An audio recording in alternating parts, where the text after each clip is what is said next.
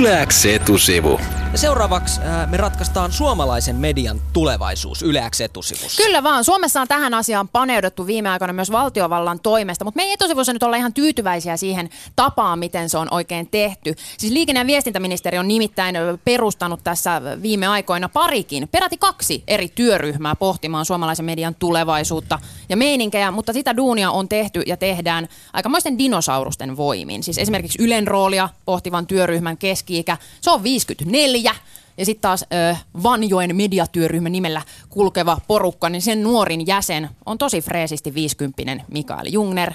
Ei näin, ei näin. Sen takia etusivun oma mediatyöryhmä on perustettu, se on nuorennus leikattu ja meidän keski-ikä on alle 28. Studiossa siis Reetan ja Henkan lisäksi Jussi Pullinen ja Ronja Salmi.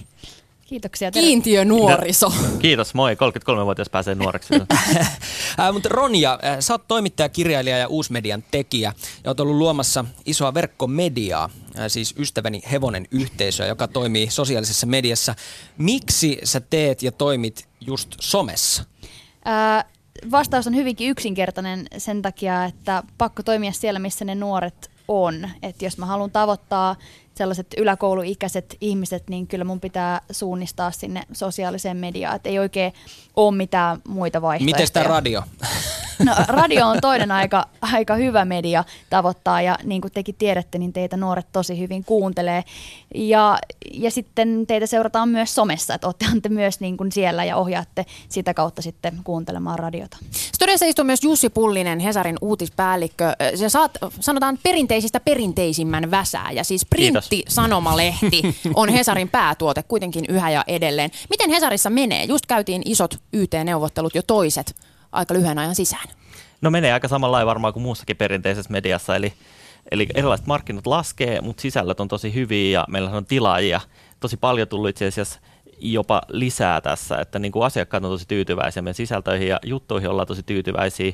Sitten mainospuolella menee vähän välillä heikommin niin kuin, niin kuin luvuista ja markkinoista näkee, mutta kyllä meillä jutuissa menee hyvin. Mutta sanomalehden lukeminen, se siirtyy koko ajan entistä enemmän printistä johonkin mobiilin tai tabletin puolelle. Kyllä. Minkälaiset sun mielestä on tulevaisuuden näkymät, jos mietitään ihan sitä, sitä niin kuin fyysistä printtisanomalehteä? Miten, miten sen tulevaisuus suomalaisessa mediaympäristössä oikein näyttäytyy? No siis niille sisällöille on se selkeä hirveä kysyntä. Meidän juttui tilataan myös tosiaan digissä, kun me ollaan sen kuuluisen maksumuurin takana, niin kyllä Hesari juttui siellä ää, tuhannet ja tuhannet tilaa ja haluaa, että se siirtymä, kyse on lähinnä siitä siirtymästä, että miten ihmiset Mut sinne siirtymä siirtyy. tulee tapahtumaan. Tulee, tulee ja tapahtuu se, koko jo, ajan. Se, että... Ei se kolahda enää pian postiluukusta. No vauhti on vähän arvotus kaikille, mutta siirtymä tapahtuu, ei siitä kukaan eri mieltä ole. Otetaan tähän väliin muutama revolverikysymys, eli tsekataan teidän molempien kantoja muutamiin olennaisiin kysymyksiin median tulevaisuutta ajatellen. Ää, ja nyt paukkuu. Median murros, uhka vai mahdollisuus? Mahdollisuus. Suuri mahdollisuus. Kuoleeko televisio? Ei. Ei todellakaan. Te olette samaa mieltä kaikesta. Niin. Okei, okay. okay. media-alalle on koulutettava vähemmän ihmisiä, kyllä vai ei? Ehkä. Kyllä ja tarkemmin. Okei, okay. paneudutaan näihin vähän. Mitä tämä median murros teidän näkökulmasta nyt on? Siis fraasi, jota hirveän mielellään toistellaan ja on toisteltu jo vuosia. Mitä se tarkoittaa? No mun mielestä se tarkoittaa sitä, että, niinku, että sellaiset vanhat mediainstituutiot menettää jollain tapaa uskottavuutta tai sellaista asemaansa, eli ihmiset hakeutuu enemmän semmoisiin pieniin porukoihin, jotka voi olla jotain vaihtoehtomedioita tai sitten someporukoita tai erilaisia saitteja, ja se sirpaloituu se käyttö, että se ei ole niinku semmoista siirtymää johostain kanavasta toiseen, vaan se on enemmän semmoista yleisöjen hajoamista erilaisiin porukoihin, heimoihin tai muihin tällaisiin. Se on mun mielestä keskeinen asia. Voiko jonain päivänä median murros olla niinku valmis, että se on tapahtunut?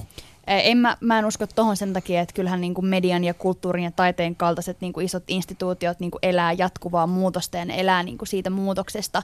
Mutta mitä se median murros voi tarkoittaa, niin itse esimerkiksi on paljon miettinyt sitä, kun puhutaan siitä, että portinvartijat niin kuin katoaa tai jotenkin, että YouTuben myötä niin kuin kaikki portinvartijat on jotenkin häipyneet, niin, niin itse en, en näe sitä sellaisena, vaan enemmänkin, että ne portinvartijat siirtyy jonnekin, jonnekin muualle ja, ja se tavallaan uutisen kulku, että miten jotenkin jostain tapahtumasta vaikka tulee uutinen tai, tai otsikko, niin se, se muuttuu, että mitä kautta se päätyy niin kuin ihmisten tietoisuuteen. Ja se on ehkä sellainen iso muutos. No me kysyttiin tuossa myös television kohtalosta, että kuoleeko se. Molemmat vastasivat, että ei. Ää, minkä takia uskotte television säilyttävän paikkansa?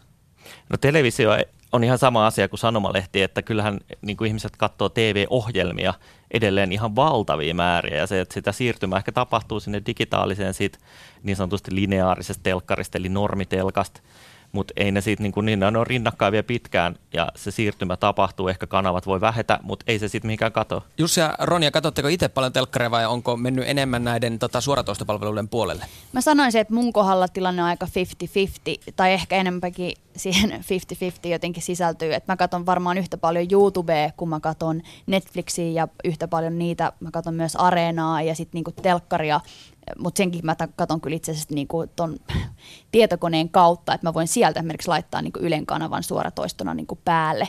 Et mä katson varmaan näitä kaikkia niinku yhtä paljon, mutta en usko siihen, että televisio on mihinkään kuolemassa sen takia, että se on edelleen nämä kanavat ja kaikki sellaiset on niin isoja instituutioita ja niin merkittäviä laadun takeita siinä, että ihmiset kyllä hakeutuu näiden kanavien ja ohjelmien pariin, eikä mulle ole mitään väliä ainakaan sillä, että katsotaanko puhelimesta vai katsotaanko siitä ruudusta siellä seinällä. Aivan näin. Mäkin katson kyllä Ylen puoli ysin uutisia aika monena päivänä, että mä katson ne suorana lähetyksenä mun kännykästä. Onko se sitten television katselu? Mun mielestä se on.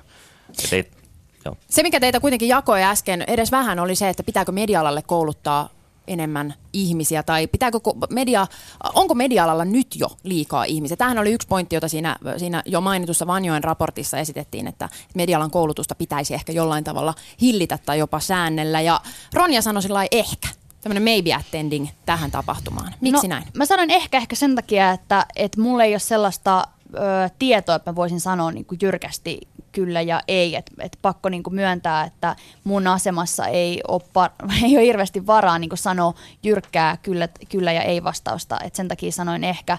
Mä mä tavallaan kyllä ymmärrän, että mistä siinä niin kuin raportissa voidaan jotenkin huudella ja mikä se on se näkökulma siihen, että liikaa porukkaa ja medianomeja ja media-assistentteja pyörii ympäri ämpäri jossain niin kuin työttömyyskassoissa, mutta ei se asia kyllä ihan niin, kuin niin mustavalkoinenkaan ole. Ja uskon, että tässä maassa ja maailmassa ylipäätään edelleenkin tarvitaan tosi laadukkaasti ja hyvin koulutettuja journalisteja ja tekijöitä ja kuvaajia. Ehkä jopa enemmän, niin kuin enemmänkin jopa tulevaisuudessa, ainakin niitä tosi spesifejä asiantuntijoita, esimerkiksi tosi spesifejä talousasiantuntijoita, jotka pystyy kirjoittamaan hyvin juttuja. No mutta äh, Kimmo Hoikkalat viittaa meille hashtagillä etusivu, että itse ajattelen median murroksesta, että kansalaisten ääni vahvistuu.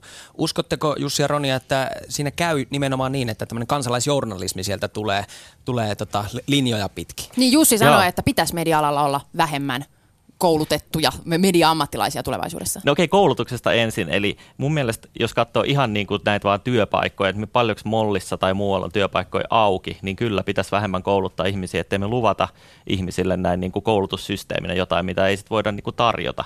Että kyllä se, se on ihan relevantti kysymys, mutta sitten mediakoulutusta musta pitäisi nivoa kaikenlaisiin koulutusaloihin, koska tämä kansalaisjournalismi, mikä tässä mainittiin, niin se tulee vastaan ihan kaikilla aloilla. Että se tulee vastaan lääkäreitä jossain vaihtoehtohoidoissa, se tulee vastaan tuomareita oikeustapauksissa ja muissa. Että tavallaan kansalaisjournalismi ja sitten käsittelymedia käsitteenä, niin pitäisi nivoa kyllä kaikkeen koulutukseen sitten taas paremmin. Ja sitä kautta me saadaan myös niitä asiantuntijoita, jotka osaa toimia mediassa.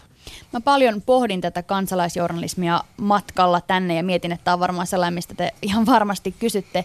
Itse esimerkiksi noiden itsenäisyyspäivän ää, mellakoiden, ja, tai nyt mellakoiden, vaan mielenosoitusten aikana seurasin periskouppia sen takia, että siellä esimerkiksi vastamielenostuksessa oli paljon jengiä, kansalaisjournalisteja, jotka sitä tilannetta taltioivat niin sen periskoopin avulla. Ja alkuun mä olin jotenkin tosi fiiliksi siitä, että vau, mahtavaa, ne on siellä kentällä ja mä voin livenä nyt seurata tätä. Mutta sitten taas toisaalta kyllä heräsi niin se kysymys siitä, että onko tämä todella niin mitenkään journalismia, että se on niin kuin sen yhden ihmisen näkökulma, joka on keskellä jotain niin kuin ihmisjoukkoa eikä näe sitä tilannetta mitenkään niin kuin ulkopuolelta. Hänelle ei ole poliisin näkemystä tästä, hänelle ei ole tarkkaa lukumäärää siitä, että paljon siellä on ihmisiä.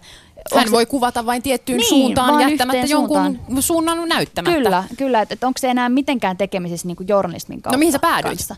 Mun mielestä ei ehkä niin kuin ole. Että se, on, se on jotain niin kuin muuta, mutta ei se journalismia perinteisessä muodossa ole. Mitä Jussi Mun mielestä pitäisi aina näissä keskusteluissa nykyään menee sekaisin tiedon välitys ja journalismi. Ja nämä on kauhean tärkeitä asioita erottaa ihmisillä. Eli tiedon välitystä voi tehdä kuka vaan, se varmasti lisääntyy. Voit välittää tietoa, joka ei ole totta. Sä voit välittää tietoa, joka on vähän niin kuin rajallista tai puutteellista, niin kuin tässä, eli viittailla menemään tai panna kuvia vaan sieltä täältä ilman, että niitä varmistetaan. Journalismi on sitten se niin kuin tämän päälle tuleva osa, jos sitä tietoa varmennetaan ja ikään kuin toimitaan sitten tiettyjen periaatteiden mukaan, että se tiedosta tulee ikään kuin varmaa ja se varmenee sitten mukaan, kun se journalistinen työ etenee. Ja, ja nämä pitäisi erottaa toisistaan. Nämä tukee toisiaan, nämä kaksi asiaa. Nyt kun täällä Yleisradion tiloissa ollaan, niin puhutaanpa hetki Ylestä, koko kansan yhteisestä puljusta, jolla kaikilla on, josta kaikilla on mielipide. Oletteko te kaksi iloisia Yleveron maksajia? Siis ehdottomasti. Olen. Oikein hymyssä suin. Joo, joo. iloinen. Sä sanot vaan Joo. sen takia, kun sä oot täällä. Niin. niin mä, Heti menet kyllä- ovesta ulos, tota- niin lähtee toi- niin mä, laulu. mä oon ehkä vähän jäävi sen takia, että mun yrityksen liikevaihto tulee aika pitkälti tästä niin puljusta. Et sitä kautta on, mutta kyllä mä oon myös yleinen, iloinen Yleveron maksaja sen takia, että ää, katson paljon sisältöä. Entä Jussi Pullinen, Helsingin Sanomista tulet sinne tavallaan niin kuin kilpailijan mm. lasitalosta, Joo, kyllä. olet täällä ja silti sanot, että ihan iloisesti Yleveroa maksat. Miksi? Siksi mä tykkään Ylen ohjelmista. Mä pidän tosi paljon Ylen uutissisällöistä. Niitä mä seuraan varmaan kaikkein eniten. Mä pidän tosi paljon avarasta luonnosta. Oi, se on loistava. mä seuraan Yle Areenasta ja, ja tota, mui- muista tällaisista. Että kyllä mä siis niin kuin, mä lukijana, lukijana ja kuluttajana maksan ihan tosi mielelläni, koska mun mielestä on arvokasta, että meillä on myös sellainen ei-kaupallinen uutissisällön tuottaja, joka on yhteiskunnissa sille yllättävän tärkeää ja sitä ei joka paikassa myöskään ole. No, ää, liikenne- ja viestintäministeri Anne Berner on parikin työryhmää asettanut Ylen roolia miettimään, ja siellä se keski-ikä oli tosiaan aika korkeahko. Mutta siis ää, mitä mieltä, mitä mieltä Ylestä? Nämä työryhmät on sitä mieltä, että pitäisi olla selkeämmin jakeluyhtiö ja ostoorganisaatio. Että Ylen ei pitäisi tuottaa niin paljon sisältöä itse, vaan niin jaella sitä, ostaa sitä ja jaella sitä. Mitä mieltä tästä? No musta se, se ei ole välttämättä huono idea, jos ajatellaan, tuossa joku kirjoitti viikonloppuna vertaista vaikka sote-uudistukseen, että jos, jos meillä on terveyskeskukset ja sitten nyt tehdään uudistus, että vaikkapa S-Marketissa tai jossain pankin aulassa voikin olla terveyspalveluja, kun nämä yksityiset yritykset tuottaa niitä enemmän, niin se saattaa jopa toimia sitten paremmin tai tehokkaammin. Näin voi olla tietysti jollain media-alueilla myös. Mutta kyllä ihan ekana pitää kysyä sitä, että meillä on tämmöinen köntti julkista rahaa ja mitä me halutaan sillä saada. Ja ehkä se nyt sitten Ylen ja muunkin tälleen yleisesti yhteiskunnan kohdalla on niin tätä puolueetonta tiedon välitystä, joka takaa jotenkin tätä meidän Ja avaraluonto. Ja avaraluonto. Ja avaraluonto. Avaraluonto, manaatteja ja erityisesti manaatteja.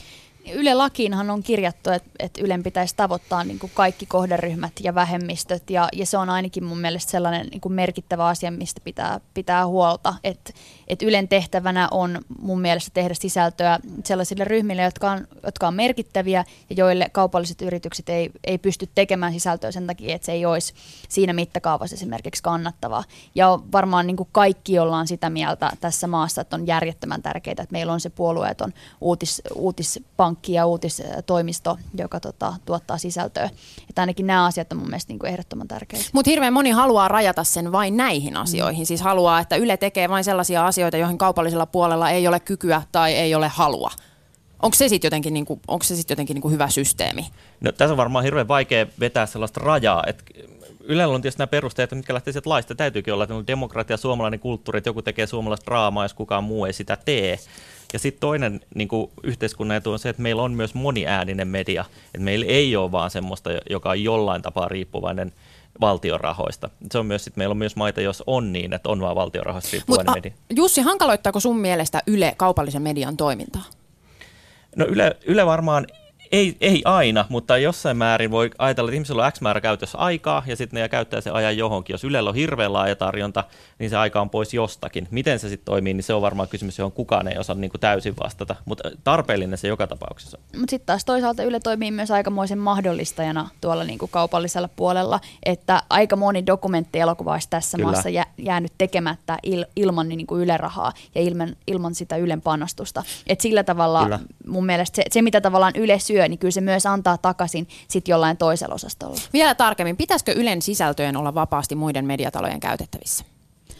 No tä, tässä, tähän suuntaanhan mm. niin ollaan menossa, että esimerkiksi Ylen niin kuin studiotalot on tällä hetkellä niin kuin siirtyneet vap, niin kuin vapaampaan käyttöön ja esimerkiksi uutisarkistoja ollaan avattu ja kaikkea niin kuin muuta sellaista, mutta mitä tarkoittaa, tarkoitetaan täysin vapaalla käytöllä, että onko se silleen, että Et Hesarin sivuilla on- kameravarastosta voidaan käydä hakemassa kamera niin kuin Hesarin käyttöön, jos teillä on niin kuin akut loppu tai jotain, että ei se nyt varmaan olisi niin kuin kauhean, kauhean järkevää. Mutta esimerkiksi se, mitä Yle. Areenasta on sanottu, että vaikka Yle Areenan sisällöt olisi kenen tahansa tavallaan käytettävissä millä tahansa, tahansa sivustoilla. No mun henkilökohtaisesti, mä oon itse tällaisen avoimen lähdekoodin kannattaja, niin mun mielestä julkisen rahoilla tehdyn tiedon lähtökoodista pitäisi olla niin avointa kuin, se, kuin, kuin vaan mahdollista. Siinä voi olla sellaisia ongelmia, että jos näin olisi, niin se lisäisi vaikka Google ja Facebook, jotta tässä nyt vielä mainittu, niin niiden tavallaan dominointia tässä meidän uutiskenessä, että ne saisi hirveästi ilmasta kamaa ja ihmiset ei enää päätyisi muille sivustoille. Silloin olisi kerrannaisvaikutuksia, mutta mun mielestä noin niin kuin lähtökohtaisesti se olisi niin kuin ihan yksittäiselle ihmiselle, joka on vaikka koulussa tai opiskelemassa tai haluaa aloittaa jotain, jos sillä olisi käytössä nämä Yle mahtavat jutut, noin niin, kuin niin yhteiskunnalle se voisi olla niin kuin hyväkin asia.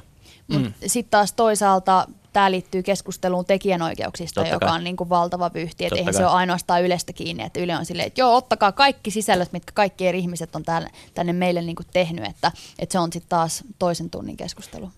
Puhuttiin äsken jo siitä, miten tota journalismi ja tiedon välitys eroavat toisistaan. Miten yhä useampi ö, teknologian helpottuessa voi välittää tietoa vaikka omalla älypuhelimellaan ja tällä tavalla toimia as if kansalaisjournalistina, kuten usein sanotaan. Mutta mitä mieltä te olette? Onko niin kun, ö, Suomessa journalismi se niin ehkä perinteinen journalismi tai jotenkin ylipäätään niin kun kunnianhimoinen journalismi jotenkin vaarassa tai uhatussa tilassa? Ei ainakaan toistaiseksi. Että kyllä meillä on aivan mielettömän laadukkaita journalisteja edelleen sekä Ylessä, Suomen Kuvalehdessä, Hesarissa, Iltasanomissa, Iltalehdessäkin, ihan tosi monissa medioissa sekä kaupallisella julkisella.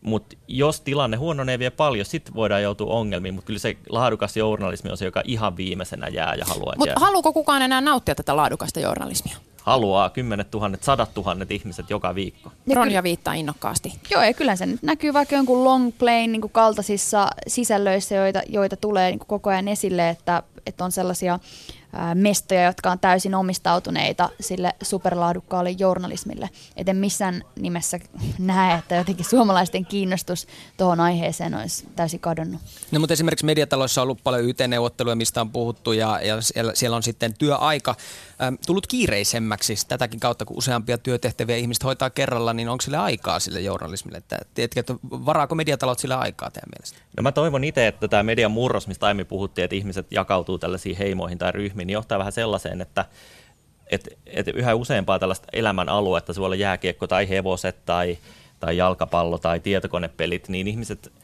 tulee enemmän tällaisia pieniä niin kuin sanotaan niche-medioiksi, eli ne on niin pikkusia. Ne voisi ehkä sitten saada rahaakin tästä Yle-potista, jossa tässä on puhuttu, yeah. ja hoitaa ikään kuin tätä aluetta. Tai sitten tota, muita tällaisia, ja sitten taas tämmöiset mediainstituutiot hoitaa tätä journalistista kulmaa yhä enemmän, että se työjako voi myös selkiytyä ikään kuin tämän murroksen tuloksena ja se iso murros nyt varmaan tässä, mikä myös tapahtuu, just liittyy niihin mainosrahoihin, mistä on niin kuin aikaisemmin puhuttu, että, että kun ne hupenee ja katoaa, mutta sitten taas toisaalta koko ajan tulee ilmi sellaisia vähän uusiakin rahoitusmalleja, vaikka tämä Raymond-sivusto, jossa nyt tehtiin historiaa, kun tehtiin joku Suomen historian pisin lehtijuttu, jota en ole vielä kokonaan ehtinyt lukea, mutta se on, tota, niin, pitkä. Se on niin pitkä, mutta tota, ää, siinäkin on takana niin kuin, ilmeisesti Veikkaus on sen sivuston niin kuin, isoja rahoittajia. RAY Joo, RA, niin, ra, raha-automaattiyhdistys. Niin tota, onhan se uutta tulemista ja uutta murrosta ja uutta rahoitusmallia, että siellä onkin selkeä yksi suora rahoittaja yhdelle sivustolle, joka tekee ihan laadukasta Mutta eikö tässä ole niinku just se uhka? Eikö tässä ole semmoinen uhka, että joku yksityinen, vaikka kaupallinen taho, vaikka joku tupakkayritys päättää perustaa hemmetin hienon ja kunnianhimoisen ja kivalta näyttävän journalistisen alustan, jossa se tulee sitten maailman pisimmän lehtijutun muodossa myyneeksi omia asenteita ja saa kaikki suomalaiset taas polttamaan tupakkaa. Siis sehän se on ollut sen perinteisen median jotenkin tavallaan laadun tai tae, että se on riippumatonta. Mutta sitten taas toisaalta kyllähän siellä on ihan niinku samat, samat voimat jyllää siellä niinku Hesarinkin taustalla, että sinnekin niitä mainoksia myydään. Sitten voidaan alkaa miettiä, että pelaako nyt Hesari sit jonkun tietyn yrityksen niinku pussiin ja eikä pelaa. Niinku, että et ei se nyt ihan sille suoraan niinku mene, että kyllä en, en mä usko, että se, että jonkun rahoittaa joku tietty taho, että se välttämättä olisi suoraan siitä journalistisesta laadusta Tässä on pois. nyt varmaan se keskeinen ero, että, että Helsingin Sanomat ja suuri osa niin kuin Yle ja suuret suomalaiset mediat on sitoutunut journalistiohjeisiin, eli tällaiseen niin kuin, periaatteisiin, jonka mukaan me toimitaan, jossa sanotaan, että näin me ei saada kuunnella, pitää olla kriittisiä kaikkiin suuntiin. Et se ongelma tulee just siinä, että kun tulee näitä muiden tahojen rahoittamia, vaikka yksityisen tai sitten ihan tämmöisiä villetoimijoita, jotka keksii asioita päästä, ne ei ole Esimerkiksi näihin. vastamedioita, jotka Kyllä. tällä hetkellä ehkä suurena uhkana on. Jotka, niin kuin... jotka ei ole sit sitoutunut näihin ohjeisiin. Ja meidän, mun suurin huoli on siinä, että miten me saadaan ihmiset, meidän niin medioiden tekijöinä pitää olla tosi tarkkoja, että ihmiset erottaa nämä, että mitkä on ne erot näillä välillä, että millä periaatteilla nämä jutut on vaikka tehty. Ehdottomasti. Että et se tuo niin kuin lukijalle selvää, että nämä jutut kunnioittaa näitä tiettyjä periaatteita, tiedot on tarkistettu, me oikastaan virheet, jos siinä on virheitä ja keskustellaan yleisön kanssa. Että nämä erot meidän pitäisi pystyä selväksi. Ja vastuuta Mut, paljon tekijöille menee myös siinä vaiheessa. Kyllä. Tekijöiden pitää olla hyvin tarkkoja siitä, että pystyisit sitoutumaan journalistietiikkoon. Ja nyt palataan siihen alun kysymykseen, eli median murros, uhka vai mahdollisuus? Molemmat sanoivat, että ehdottomasti mahdollisuus. Edelleen tämän keskustelun jälkeen ollaan sitä Kyllä, mieltä. Mahdollisuus. Edelleen. Kiitos vierailusta Jussi Pullinen, Jussi Pullinen ja Ronja Salmi. Yläks etusivu.